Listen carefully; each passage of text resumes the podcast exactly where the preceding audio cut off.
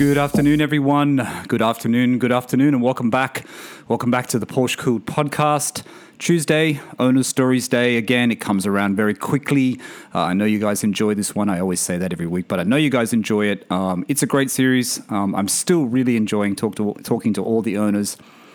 Man, we've had uh, we've had a great variety now. We're into number 44 today, and uh, it just keeps getting just keeps getting better i think. You know what i mean? Not better as in the stories are better but we just keep getting so much variety and, and so many different types of cars different porsches. It's been good. It's been good. I hope you guys enjoyed uh, last week's episode with daniel dan and his 924 that was a great story. Um, it shows that you can still find cars at good prices. Uh, you put a little bit more into them you know they might only cost you 10 grand or 15 grand if you can find one and you put another five or six grand in and you've got a great Porsche to enjoy. Um, it's not always about performance, as we know, it's about the experience, and that's what's important. So today I'm going to be joined very shortly. I'm running late. Um, I've been running around like crazy today, I have to say. Um, I'm in London. Uh, we bought an apartment, and there's been a few issues, and I've been running around trying to sort that out. So I have been flustered, and it's also like I think sub 30 degrees here in London. Anyone in the UK understands that that's a heat wave. Anyone outside of the UK is going, What are you complaining about? 30 degrees is not hot.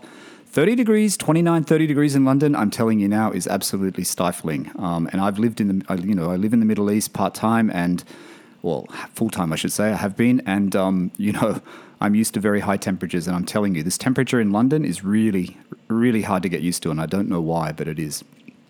Anyway, enough about the weather.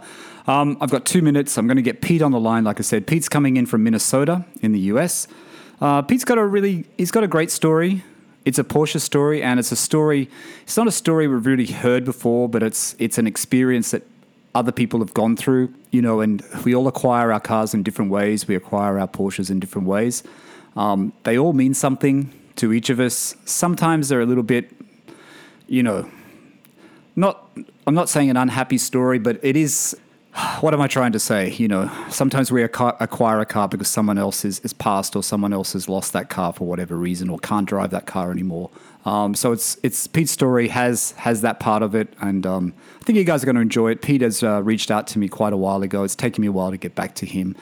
Um, I'm still doing the owner stories, like I said. I am slowing down because my workload at the moment uh, with the project I'm working on, which comes to a head in the next two months, is getting really intense. Um, so it's really, uh, really hard for me to do more than uh, to really record these in advance anymore. Um, I'm literally recording this one week in advance. That's it. This is next week's episode. Uh, I'm recording this one week before it goes to goes on live on, on Apple and everything. So I'm a little bit behind. I'm trying to catch up. There's quite a few people who still want to. There's a lot of people who want to talk to me. Uh, I want to talk to everyone. I'm just a little bit slow at the moment because uh, my day job is really uh, taking priority. But anyway, let me get uh, Pete on the line. Uh, Pete's got a great story. Uh, so let me get him on the line. This is Pete from Minnesota talking about his Porsche Cooled owner story.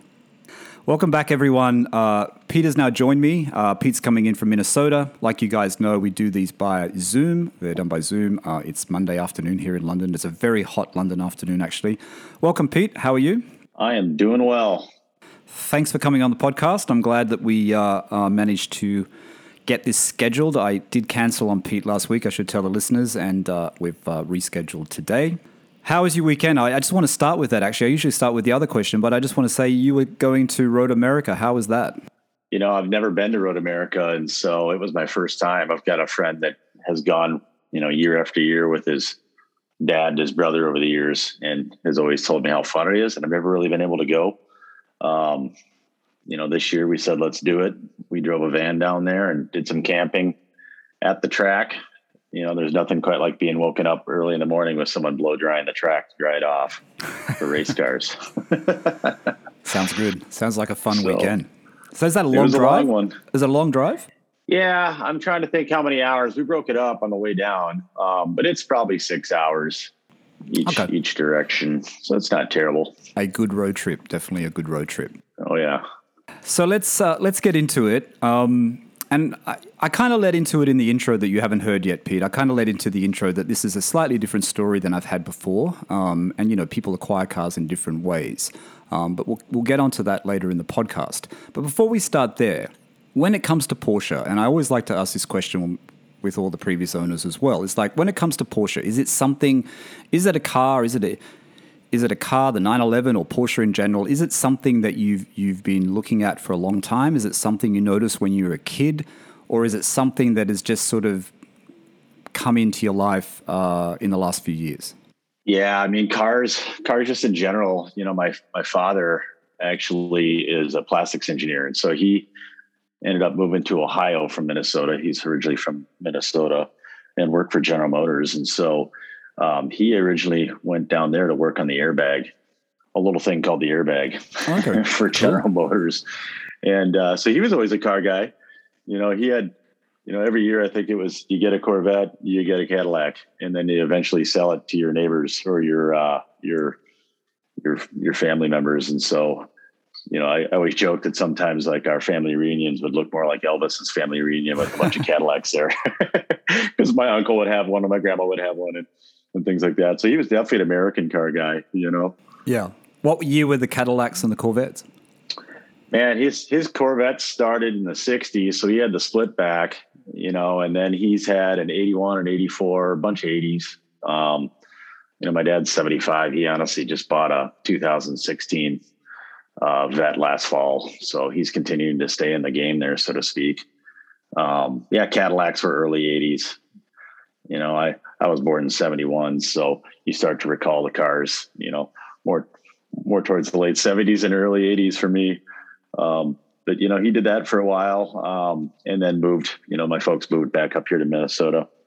And he's just gone on to some plastics companies. So not necessarily in automotive, but always stayed close to Corvettes. And, you know, for me, it was just, you know, my dad had a Corvette. So it was like the opportunity to be able to, you know, sneak a drive in there or, um, you know your friends would know that your dad has a Corvette and want to find out more about it. And you know, I, I wasn't really into being in a small town in Minnesota. You know, you don't really have the opportunity to have, you know, at least at that time, German cars. You know, the ability to get uh, a, a local garage to work on a German car, and so that kind of kept my dad away from German engineering. Um, but you know, there's a few people that did, right? So when you're in the in the 80s here in the states, you see you know, red 911, you, you take note, you know, it's always, it's funny that everyone's memory, you know, uh, around the same time is always a memory of a red Porsche or a red 911. It seems like every car that was in smaller towns or in smaller, in, you know, in smaller towns in the US or even in Australia, it's always a red Porsche. I don't know why yeah. that's the case, but it always seems to be a red Porsche. I guess it was a popular color during the uh, during the seventies and eighties. So you're immersed in you're immersed in that American car American car culture, and your dad's owned some great cars, right? Cadillacs and and Corvettes. Um, so do you, when you start thinking about getting your own car, do you just borrow your dad's, or you think, hey, I'm going to get a Corvette, I'm going to get um, some other American muscle car, or how does it how does it progress for you when you start getting your license and driving? Yeah, I mean, I I didn't like get my own car right away in high school. I didn't get one till like college, and you know, it was a it was a stick shift. You know, it was a, a Ford EXP, which is like a small two door. Um, it had, you know, my first car had uh, didn't really have a a parking brake, and it lived in a hilly area, so I'd have to find some creative places to park. but um, so you do that you, know, I, you, do that trick, Pete, where you turn the wheels on, into the gutter, right? So it doesn't roll down yeah. the street. for sure, or find a parking spot that you yeah. could uh, that was nice and flat. But you know, I didn't really like have aspirations to get into sports cars. Um, you know, it kind of felt like my dad had that on lockdown, and that was kind of his mo. And for me, it was I was always looking for cars that were a little bit more um, uh, utilitarian for like skiing and snowboarding and carrying bikes around and things like that. So over the years, that's really where I put a lot of my effort was into that. Um, you know, frankly, I started getting into station, you know, into wagons and sport yes. wagons as of late. Um, that's kind of where I've gone as towards Volvo and stuff. But, um, you know, I didn't really have aspiration to get a, a, a, sports car. I didn't think it was in me, if that makes sense. I didn't think that it was, you know, a, a good fit for, for me because I just was, you know, a little bit more, um, I don't know, a little more, you know, more being a little more down to earth when it comes to that type of thing, you know. So you found you found uh, German cars like Porsche, for example. You found them flashy at the time, or you found them that that your lifestyle suited other cars better, And I, I, think what you said about the servicing side of it, about the fact that, you know, like you live in a town where there's not really any specialist to service a car. Um, you don't yeah. see that many. I mean, th- those sort of things were in my head when I was younger as well. I lived in, you know, smaller towns. Um, you know, it's not something you really thought about buying because you just thought it was going to be way too expensive. Um, having owned a Porsche, and you probably found this as well, it's they're, yeah. surprisingly not that expensive to upkeep. So it's a lifestyle yeah. choice, isn't it? It's a lifestyle choice. Yeah, it really is. You know, and it's like it just felt like I had a lot going on over the years. You know, when it when I think about um, you know having kids or getting your first house or investing wisely, you know, it just felt to me like it was too selfish for me to go and get myself a toy car or a sports car. You know, and you know when it when it came to fruition or came to happen, I just kind of threw it out. You know, threw those thoughts out the window. You know, why not me? Why not? try it. It's not horribly expensive to get into. You know, you can do the work yourself. Um, you know, I am in a I am in an, an, area that has lots of garages. You know, whether that be independents um, or whatnot. But there's a lot of people around that have Porsches that you can compare notes with too. Um, I've got a few friends that are, you know, I met through bike racing and stuff, and yeah, you know, they've got Porsches, and so now we spend a fair amount of time comparing notes amongst each other. Yeah, I think, and we'll get into your story now, but I think the thing about Porsche is, is that the parts are quite readily available. You know what I mean? They're reasonably readily available. A lot of people still work on 996s, 997s, even their air cooleds.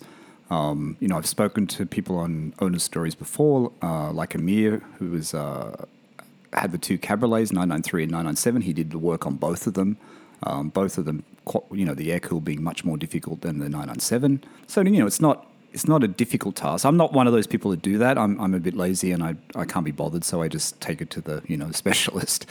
Um, and there's probably like I think in the Porsche Porsche community, I think it's probably 50-50, you know, don't you think? I mean, I think 50% of people are like doing it themselves and maybe the other 50 are just, you know, they don't really want to do that.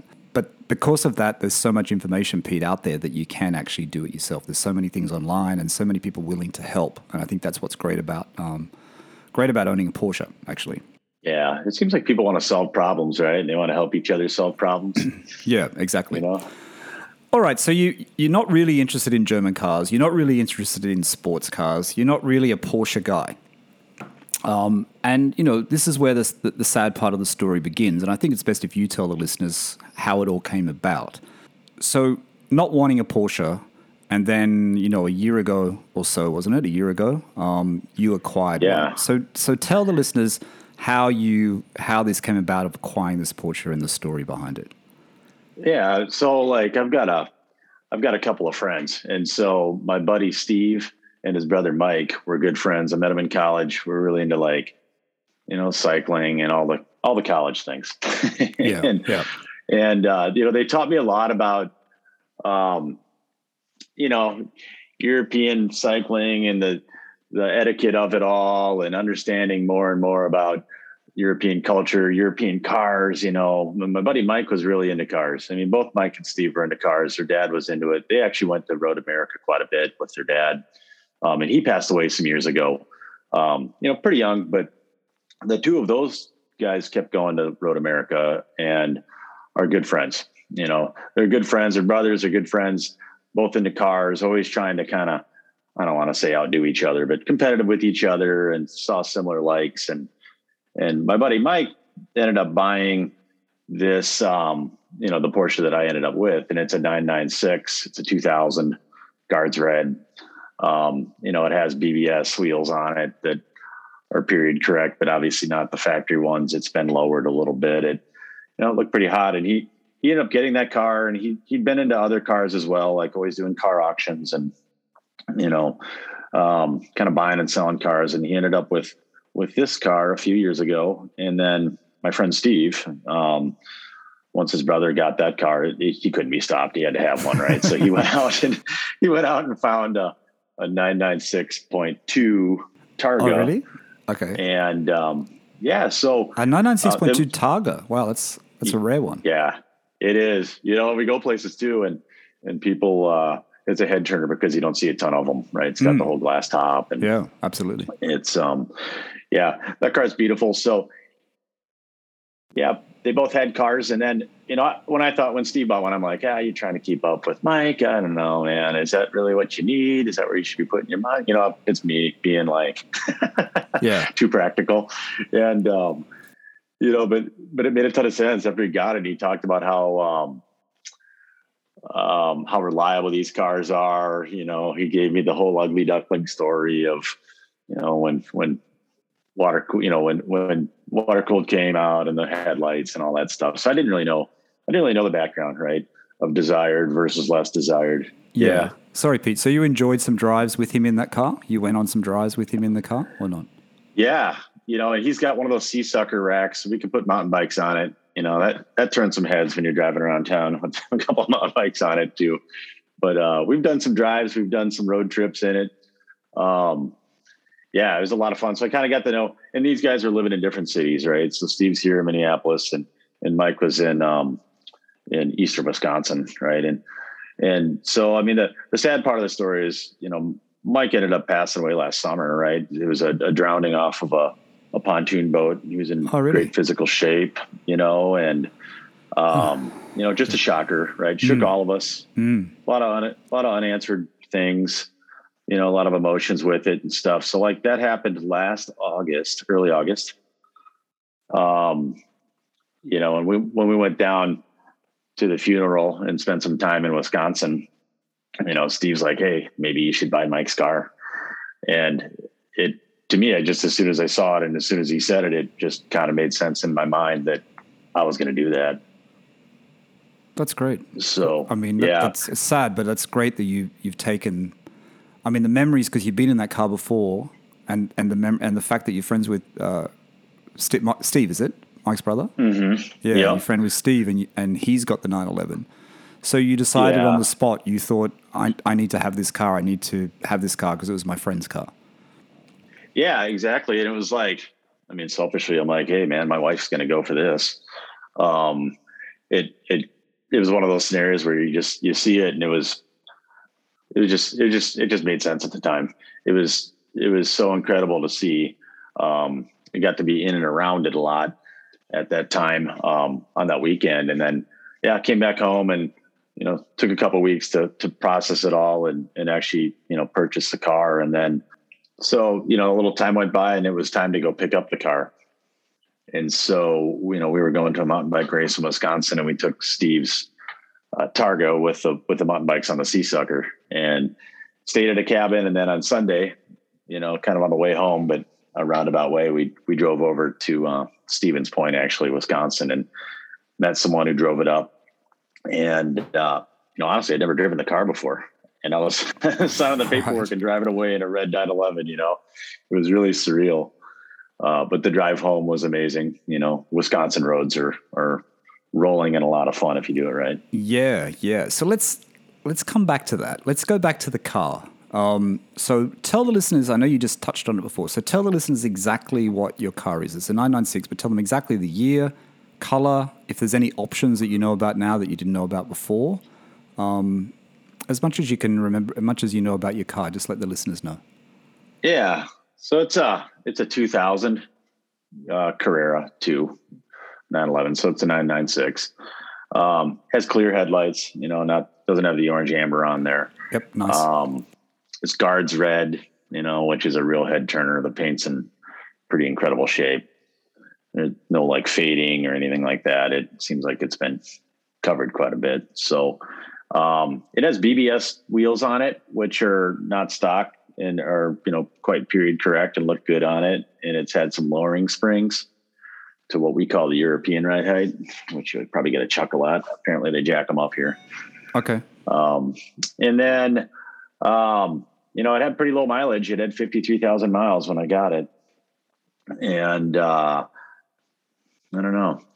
It was pretty. Sorry, sorry, Pete. Do you have yeah. much of the history that your friend, like your friend, looked after the car quite well? He actually had you know, all the history of the car. Did he service it himself, or did he get it serviced elsewhere? You said he owned the car for a couple of years, right? Yeah, I think it was a few years. So you know, the there, there's definitely some history I don't have. I mean, the car appears to have had a lot of owners. Um, the car originally started in Minneapolis here in St. Paul at the St. Paul Porsche dealership. I think it spent some time in Iowa, Okay. um, some time in Wisconsin, you know, so it's, it got moved around a little bit. Um, you know, as far as like work that's been done to it, it had, it had had the IMS done and some other work done in Wisconsin at an independent. And actually we saw the independent, I'm not sure the name of the shop, but we did see them down at Road America. okay. So they're in, they're involved in the, in the, in the, in the community for sure. So, um, yeah, it seemed to have had decent work to it. You know, my friend Steve, you know, knew, knew a fair amount about them and stuff. So knowing that the IMS had been done and some of the other things that you should look out for, you know, it's kind of nice to have someone that was already kind of there and already been through the shopping um, for such a car. So, but yeah, there's a lot that I don't know, but it it it's in great shape and it doesn't seem like the many owners have abused it too much. if that makes any sense. That's good because you, you know I'm a big fan of you know pre-purchase inspections and things like that. But this is a different this is a different scenario. This is a different story for you. Um, yeah. So you you know it wasn't really about how good or bad the car was, was it when you purchased it? It was more about that you wanted to have this car as as a memory of your friend and and to share something that he'd actually owned and enjoyed. Um, so that side of it, you were just thinking, well, the cost is the cost, and then I'm going to enjoy it along the way. Is that how you kind of looked at it? That's pretty much how it went. Yeah. I mean, someone being a little more cautious would definitely get a PPI, right? Everyone talks about how smart that is. And if I was buying a car from someone off the street, I would definitely be doing that. Um, but for me, it was people were familiar with the car, the situation. You know, it did, didn't seem like negotiating or getting inspections was was really um, the route I was going. You know, it it seemed like it made sense for the money. Um, and so I didn't negotiate much or or look to line up a P, you know, a pre-purchase inspection or whatnot. So you bought the car off his wife, his family. Is that where the car came from? I did, yeah, yeah, and of course, just a little interesting paperwork story with getting the title transferred over. Right, you need someone to. Oh, right. There needs to be some legal paperwork in these scenarios, and so Was that I ran into a little bit of a problem. Yeah, it was a, a little problem at the DMV, but you know, frankly, they're a little un, they're they're a little inconsistent. I went to a different DMV the next day, and everything was fine. That seems to be that seems to be a worldwide thing. If you have bad luck at one, go to another one, and you might be I- okay, does- isn't it? It feels it- like that's it always it's a Yeah, it's a that's like global issue that it's consistent. yeah, I Um, walked out with the plates in my hand though, and you know, laughed it off. This is the thing about your car, and when you sent me the message on on Instagram, it was like you know this, you know, you hear lots of different Porsche stories, you know what I mean, and you hear them from you know people. You know, collectors like Jay Leno or Magnus Walker. I mean, Jay Leno always has the stories like this. You know, where you buy this car off someone, it's a Porsche. Um, I think the one of the Porsches he's got has got this story, and you know, it's like someone enjoyed it for forty years. You know, then they couldn't drive it anymore. Then it was left in a garage, and it was left to ruin. Do you know what I mean? Um, Or someone's passed, and then you inherit this car, and then all of a sudden it's a car you don't really want. You know, but that's that's where your Porsche story begins. You know, and and and it started as sad at a sad point, the passing of your friend, but then you know that the car has that story to it, and the story that you know you, you're continuing by taking ownership of this car. You know, and the fact that you you and his brother are friends, and and and you're enjoying it together. And I think that's what's I think all the listeners will, you know, listening to this now will think, you know, that's a really, you know, it's it's a really touching story and it's a really nice part of of friendship and and, and Porsche, you know, Porsche ownership. Um, and I'm sure your friend is, you know, looking down and thinking that's just a, you know, he would be smiling knowing that you're doing this and enjoying his car. I think that's a really a really nice thing to do. Yeah, it it really felt like uh, you know you're keeping it in the family, so to speak, by by taking ownership of the car. Um, you know, and I've I've heard people say these stories of you're you're a temporary curator of that car, you know, and and you should take care of it as best you can so the next person can enjoy it. And so um, I've been taking that to heart. I've been spending a fair amount of time cleaning it up in a variety of ways and you know, going to local shows, going to local drives. You know, it's just it's just a lot of fun. Yeah, I saw the uh, I saw the detailing image on your Instagram, and I'm going to tell the listeners now while they're listening if they want to go to your Instagram, which I have forgotten your Instagram handle at. How do you pronounce that? Is it Borge, Borge, Borgpet? Or, I don't know how to pronounce it.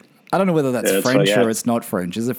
No, it's, it's it's funny. It's it's it's called a seven letter, and at my company, they uh, they Okay. give you the fourth first four letters of your of your last name and the first three of your first. So I'm- Ah, I'm right. Borgpet. Right. Okay. B O So, R G P E T. yeah. So if you want to go and look at, uh, you want to go and look at um, Pete's Instagram. Sorry, excuse me. If you want to look at Pete's Instagram, it's at B O R G P E T Borg Pet on Instagram. Have a look, and you got some pictures of his car and his lifestyle, and you can see the car. And I'm, you know, I was going to say about the BBS wheels. I really do like, and I've seen them on other 996s, and I think it was a common, uh, a common choice. Well, not a common choice, but a popular choice. Uh, the BBS wheels, and I think they um, they really do look good. Yeah. I mean, some people want to keep them fully stock. I can totally understand that. I didn't really have a choice when I when I received this vehicle, but I mean, people like when I go places, people do point out the wheels. Um, Are you tempted, Pete? Are you tempted to get a second set of wheels? Um, you know, my 997 when I got it, it came with 20 inch TechArt wheels, which I've spoken about before, which were enormous. I still have them. I- Yeah. I, could never sell them. Um, well, I, I tried to sell them, but no one would buy them, I should say. Um, and I went back to lobsters. Are you tempted to get uh, OEM wheels for the car, or are you happy with the BBS? Yeah, I'm, I'm bummed. I don't know what happened to the OEM wheels. Yeah. with the many owners, but you know, the BBS, they're a little, they're a little nicked up and stuff. They look great. You know, if I were to buy some, it'd be the Carrera wheel or, or the lobsters. Do Um, you know what was on your car? Does it actually, do you have the option list or the codes that you know the wheel that was standard on your car? You know, I don't know. I'm assuming it was going to be some of the twists that were popular at the time. Yeah, yeah. Yeah, exactly. But I mean, for me here, you know, some people will, you know, our climate and stuff, some people will get a second set of wheels, right, with different tires so you can, you know, drive on some some snow and ice and stuff like that. But for me, I'm parking it in the winter. Winters are really harsh here. Um, Yeah, I've seen so- I've seen some images of the winter there. It looks terrible. looks very cold. Yeah, yeah, and I, I, uh, I'm storing the car in the winter actually next to next door. Um, my my neighbor uh, is into Porsche as well, and they go to California in the in the winters, and so I'm exchanging parking my car there for keeping an eye on their house. Oh, that's good. Fantastic. So it's close by. You can check on it. That's even better. It's about 15 feet. Even better. It's really it's really incredible. Yeah. All right. So you, you've got the 996. Um, everyone wants a 996 now. They're very, very sought after. There's so many events in the UK and uh, you know US and, and and groups starting up about the 996. Um, it's become the popular model. It's not the ugly duckling anymore. Um, no one's scared of the headlights. Um, you're looking after yours. I can see the image on your Instagram, which was I was saying, where you're detailing it. You've got your blue tape and you're doing some full-on detailing work. I like that. So what are you what are you planning for the 996? Um, is there anything that you've wanting to add to it? Like, does it have a does it have an exhaust? Uh, does it have like a short shifter? Is it is it the normal long throw that's in 996 Carreras? What are you planning to do with it, Pete? It's, it's funny you catch me the day after I get back from the racetrack to answer me this question or ask me this question. So So, sound exhaust. exhaust. Yeah. I mean, you know, there's some things, things that I have done to it. It's just like, you know, air filter, uh, the, the stereo was, was awry. It, it, it wouldn't accept CDs. Um, and it was the Becker stereo, you know, and it, it was pretty fried. I didn't want to go to a big double din. So I did put a single din Alpine in it. Um, toiled over which brand to get, you know, I wanted to keep it this car as analog as I could, but still wanted Bluetooth.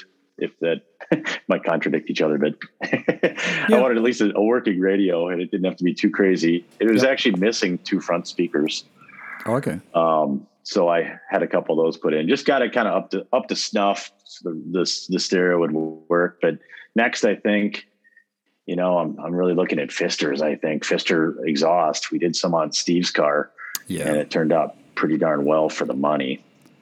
Fister's a great exhaust. that's probably my next one. Yeah, and Fister sounds great on the. I mean, I've got it on my 997, um, but the Fister on a 996 sounds pretty fantastic. Yeah. Yeah, that that's that's something I'm interested in, and like the um the shift knob and boot are kind of fried, so I was kind of looking at at maybe refreshing that a little bit. I'm not totally hooked on it, but kind of kind of thinking about that a little bit. Do you think your shifter is the normal standard shifter, the, the normal throw? Is it a is it a short shifter that someone's put into it? It's the normal one. It's the it's the long throw normal one. And how is how with the, you know you said the IMS was done. Um, I'm guessing was that done by your friend or was done previous to your friend owning? No, it was done. It was done by Mike. Yep. It's done by Mike. So did Mike do the clutch Yep. at the same time? Do you know if the is the clutch was the clutch serviced or is that something that's going to come up in your ownership? You know, I, I, I'd I'd have to go back and look at the paperwork again. It felt like they had done clutch at that time.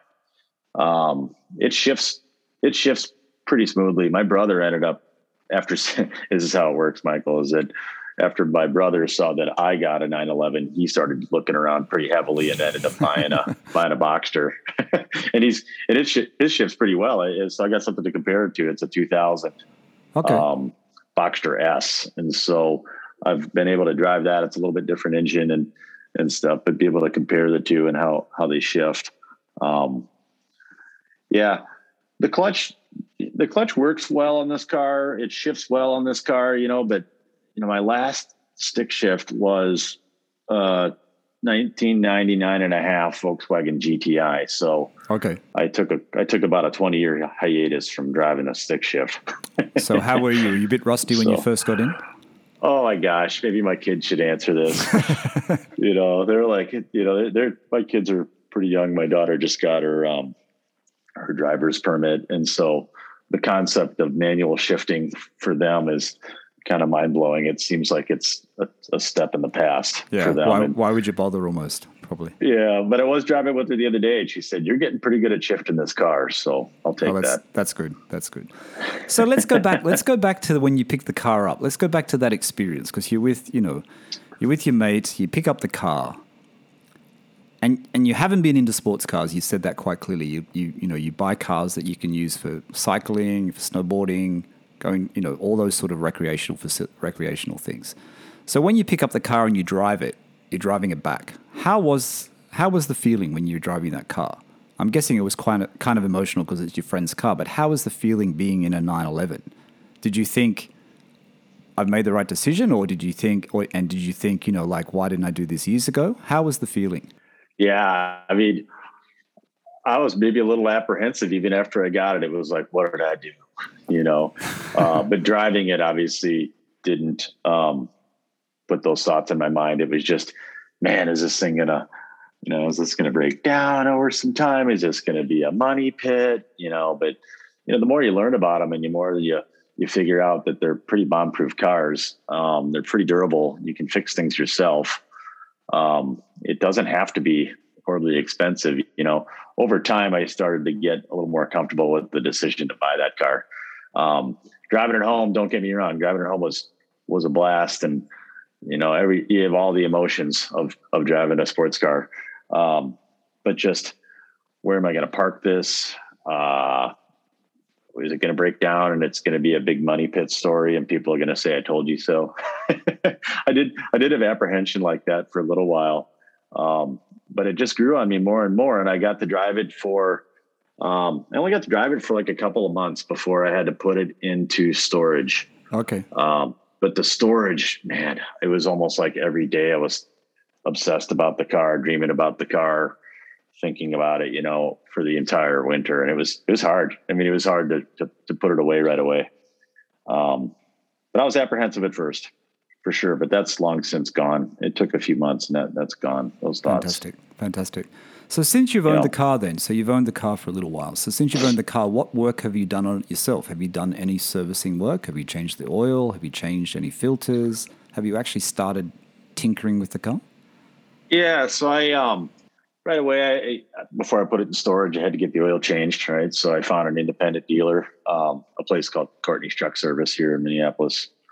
Um, that's nearby. And I believe that he's a driver with the local clubs. So, um, he's not an all Porsche, you know, mechanic by any means. They do a lot of, um, trucks and things like that, but he, he's an enthusiast. So I took I took it there, and they did a you know did the oil change. He did a little bit of, bit of an inspection and told me that you know things are looking good. You might want to keep your eyes on this or that. Um, and then work I've done myself was just like hood lifts for the bonnet, and I did we I what everyone the the typical training wheels projects, right? Which is hood lifts, um, Yeah. the marker lights going from amber to clear. Seems Yeah. like you gotta you gotta check that box if you're new to Porsche. Check. The, Um, the strut the strut lifts on the on the front actually they were they were gone on my car as well. I always thought the wind was too strong and it kept blowing the trunk lid the front lid on my head. And then I realized I thought, hang on, why does the engine feel so stiff and the and the front feels so loose? Surely the wind's not that. Every time I, I seemed to go out in the car and put something in the front, it would blow down. I was like, surely the wind is not that strong. It was blowing, but it wasn't that strong. Um, Yep, but, but yeah, yep. that's a that's a first thing you always have to look for, isn't it? They're always they've always nearly gone on most cars that are over ten years, fifteen years old. Yeah, that was a pretty easy one. And then Yep. um, I did an air filter in the in, you know engine filter. Um, I did the cabin filter. Did that make a difference? The engine filter did it make a difference? Not really. I think that stuff's like, you know, it, it's like when you, it's like the placebo effect of, you Yeah. know, hey, I changed this. It sounds way better, doesn't it? Yeah. Um, I don't know if I could tell the difference, but uh, for 80 bucks, why not yeah. pop yeah. one in there? Um, yeah, what else have I done? Uh, I've been finding various light bulbs. My front front light bulb was gone, like not even in the car. I think they probably took it out so it wouldn't drain the battery. Right. Um, I've uh, I finally found one in the engine compartment that there is a light in there. It was that that bulb was fried, so I changed that one, but nothing major. I mean, I, I did um, the coolant cap just because it's twenty bucks. Why not? You know, it looks like this one has had a coolant tank uh, done on it, Right. uh, but those seem to have a shelf life for most people. Yeah. Um, So how's Yeah. the how's the interior of the car? You said it was in pretty good condition. Are the seats um, are the seats really worn? The leather's very worn, or the the interior's in pretty good nick, pretty good condition? Yeah, I'd say they're a eight or nine out of ten. I mean, they're pretty darn clean. I did go out; it's black interior. Um, they had fresh mats, brand new fresh mats. Um, I ended up buying some leather, um, you know, leather cleaner and conditioner, like the kind of two part thing. And so I've uh, definitely cleaned the seats quite a bit and, and conditioned them quite a bit to get them feeling fresh and um, yeah, I don't know. Other than than than that, and I did a phone, you know, the phone mount, the Rennline phone mount that pops on there. Um, you know, just kind of the basics of your first year of ownership. You know, kind of feels like I'll dive a little bit deeper. uh, but I'm just kind of doing the doing the easy things. Yeah, it sounds like a simple thing, doesn't it? Cleaning the leather, but it's like when you first you first take over the car, even just cleaning the interior. Um, I mean, I'm a bit obsessive with cleaning of the of the 911. I should stop, but when I'm with my car, you know, like when I remember when we first bought it, uh, and my wife helped me at the time, and, and we just literally cleaned the whole interior, and we did it with like warm water and brushes and whatever, and, it looks so clean when we bought it. But it's quite amazing how much filth comes off the car when you do that. Like it really isn't that clean. And like you said, simple things, you know, like new floor mats, simple things like doing the leather seats with those sort of conditioners. You do them a few times, and the seats really, you know, the amount of dirt that comes off the leather and the amount of, uh, it it really does make a big difference. And it's really just simple things, like you said, that uh, that make it just that, make it your own and make it that little bit better, uh, you know, to look at. Yeah, I've gotten pretty obsessive on just detailing, auto detailing in general. You know, I bought, you know, one of those polishing machines for paint and just a variety of products. And I don't know, it just, it's just like a new hobby. It's just like something I can do in the garage that I can zone out. I've got a house full of house full of girls that sometimes you need a little bit of time to yourself out in the garage, you know? So it's Yeah. definitely one of those, one of those types of projects. Yeah, and that's what we all like about it. You know, the zoning out thing. Washing the 911 is a great thing. You, like you said, you zone out, you clean it, you feel good. You know, you go for a drive afterwards, and it, and it's and it's a good like you know few hours, uh, few hours in the afternoon, and it just makes you feel much better. So you said in you said that you've done quite a few thousand miles on the car already. Um, is that on? You've taken it on long drives, or you, you've just been driving around your local area? Yeah, I've done a little of both. So I've got my hometown's Winona. It's a south, it's a southeastern Minnesota town, and it's down the Mississippi River Valley, right? So there's bluffs along the way, and you've got some topography, and and you're definitely getting out of the out of the city. Um, I've driven the car three times down there. It's a couple of hours each way. Um, my folks live down there, so I've taken the car down there and and um, you know enough baggage for the weekend. It's mostly myself, like I said. But I don't think my my wife and kids haven't really caught on to the the Porsche bug yet. Oh, really? Not yet. it's more not yet. It's more. This is more more Pete thing right now for sure. Um, is your it, wife driving the car? You know, she can drive a stick, but she has not driven this car yet. Oh, okay. Okay. You know, she has not driven this car yet. Um, but but yeah, I, I've I've driven it. I've driven around, you know, a couple of rides with like the port, the local Porsche club. You mentioned the Porsche and Pancakes guys; they were really welcoming. It was fun to drive with them. You know, spirited drive uh, with a big group of people.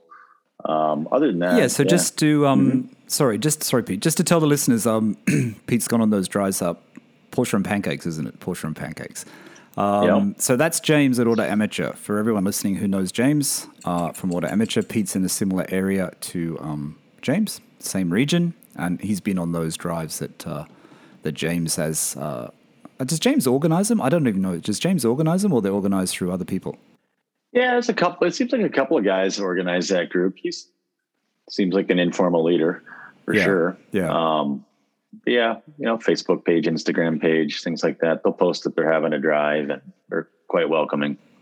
So these drives, when you go, you've been in the 911 and, you know, being anti-sports car, do you really feel what the 911 is all about now? Like the balance? Because I know when I first, and I've mentioned this many times before and, and listeners are probably saying we've heard this story, Michael, but, you know, when I first drove my car and I went on a twisty road, on a windy road, and, you know, being a Carrera 2, being a manual, uh, mine's a 997, you know, uh, but just feeling that weight transfer and feeling it when you're in the curves and feeling that this car is not like any other car. And, and the speed when you look how fast you can take corners compared to other cars. And I, I've owned station wagons, you know, Audi station wagons, etc.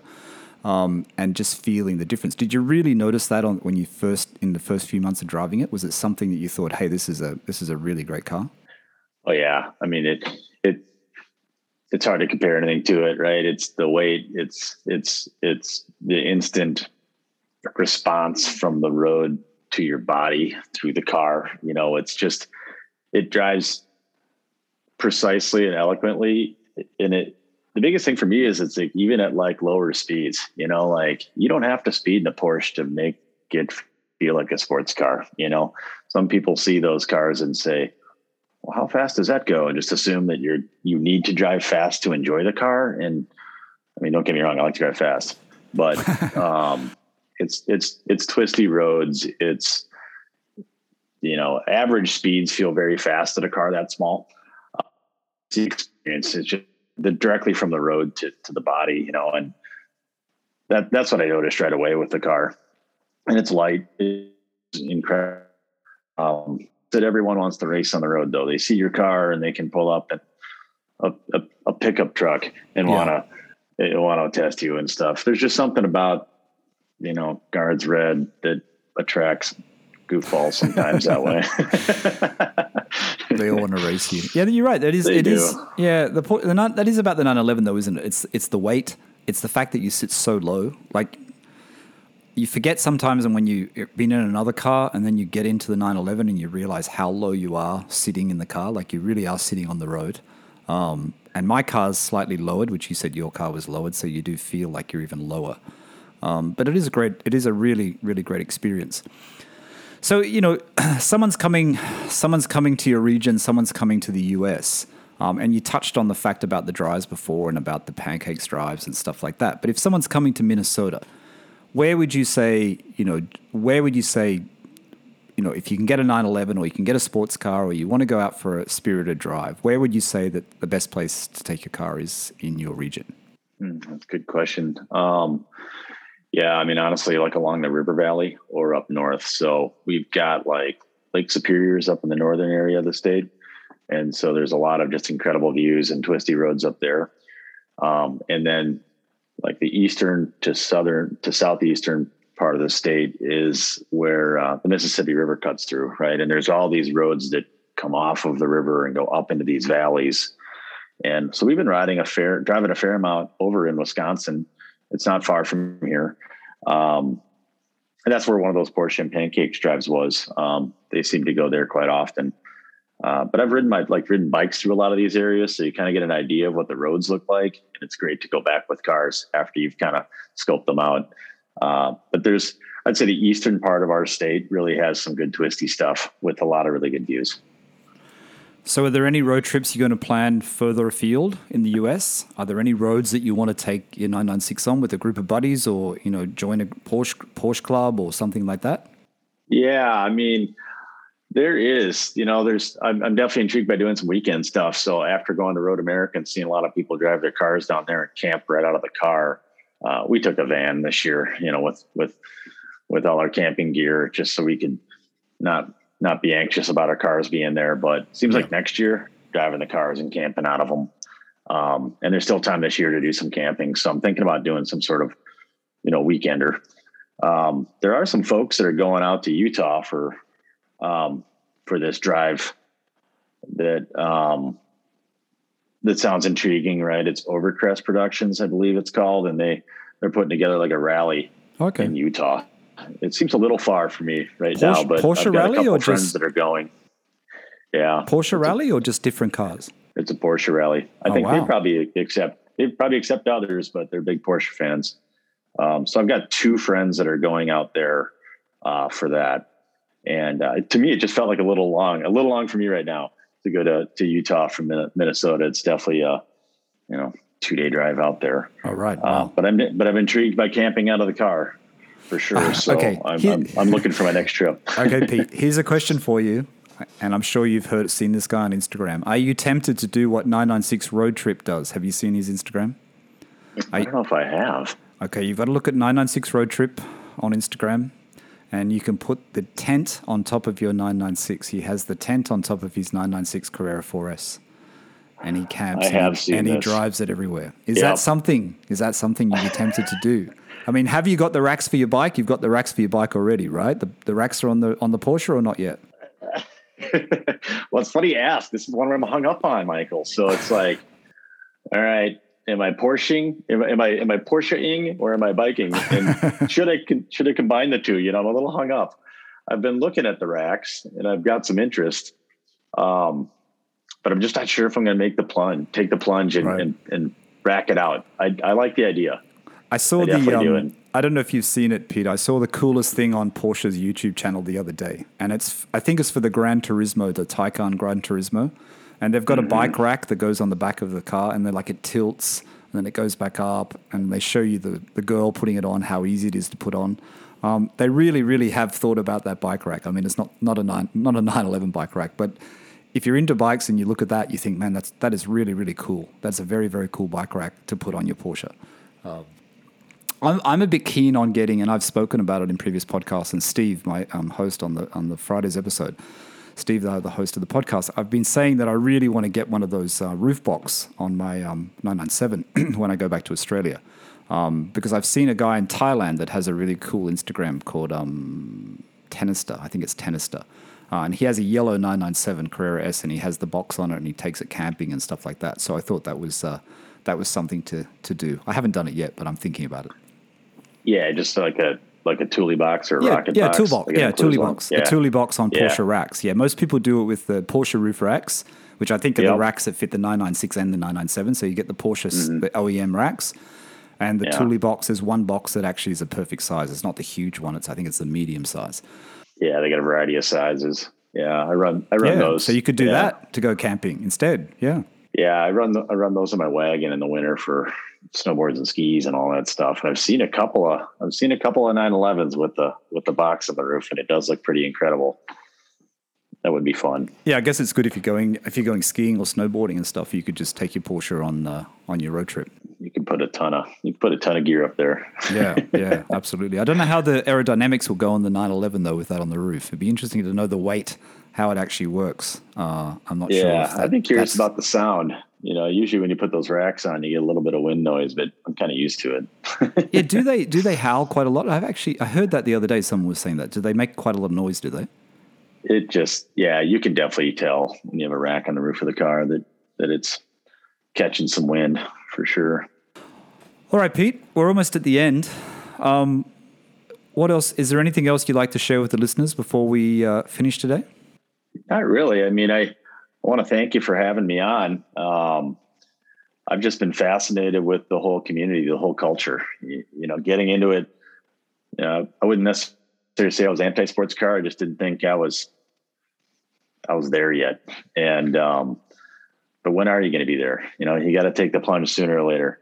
And if it's something you want to do in life, do it, and don't look back. You know, you don't want to be um, letting things slip through your hands that are right there. I'm glad I I took the plunge to get this car. It's been a a, a ton of fun. I'm making a lot of new friendships doing it. That's really what it's about. Yeah, that's fantastic. And I think you're right. You know, like you know, like you said, you were anti-sports car. You didn't really, it didn't fit your, you know, the things you wanted to do with it. um, and you know, a lot of people on owner stories have been on owner stories. You either there's a lot of people that want the want a Porsche, you know what I mean, and can't get there, and then have to wait, you know, 30, 40 years, and they'll get it when they're 45 or 50. Um, but they eventually get there and they enjoy it. And then there's other people who somehow I guess, fall into it in a way where they've had another car and they somehow come across a Porsche and they buy it and then they realize, you know, once you have a Porsche, and I always say, it's once you have a Porsche, you never look back because you realize how how good the car is. And I know a lot of people look at 911s and say they look the same. We know that story, but it's the engineering that's gone in all over all these years and the fine tuning that Porsche do. And of course, Porsche have quality issues and things go wrong, IMS and all those sort of things. You know, GT3 engines blowing up, going on fire these things happen, but in general, you know, they're a really reliable car. Um, and I was a bit like you too before, but when I thought that, you know, Steve, my friend, you know, he he had one, he's had many 911s, thinking that the maintenance cost is going to be crazy, and it's actually not that bad, you know. But you have to be, you know, and obviously for people that do the work themselves, they can save some money. But in general, it's not that bad. If you go to independence, you know, you save a bit of money here and there. So I think it's, you know, it's it's I don't know. It's like European cars everyone gets scared of, but you shouldn't be that scared of, of getting into 911. The problem with the 911 at the moment, Pete, as you know, is that you can't get. I mean, I don't know how the 996's prices are going in your in your area or whatever, but they seem to be going up very very quickly. Yeah, extremely. Like I'm guessing all of 40 percent in a year. But again, I mean, to me, it's not really. To me, wow, that much. That, it's that much for sure here. Um, but to me, it's not that. You know, it's like hey, I could do well financially if I sold this car, but I don't intend to sell this car anytime soon. You know, but it it does make you feel a little bit better about that decision if I had any question in my mind other than the pure enjoyment I'm getting out of it. yeah, it's not about the money; it's about the experience. Um, you didn't you didn't buy this car, you didn't take on this car to make money. You took it on because it was your friend's car. You took it on to get this new experience, which you didn't think you wanted, and now you're really enjoying it. And I think the listeners will all, you know, we'll all love that story. You know what I mean? It, it, really is, like I said, it started at a sad point, but it's great that you got your friend's car. It's great that you're enjoying it when you didn't think you'd wanted a sports car, but now you do. And it's great that you can share it with your, your friend's brother and, and other friends that also have, you know, have Porsches. Yeah, it's been nothing but fun. All right, Pete.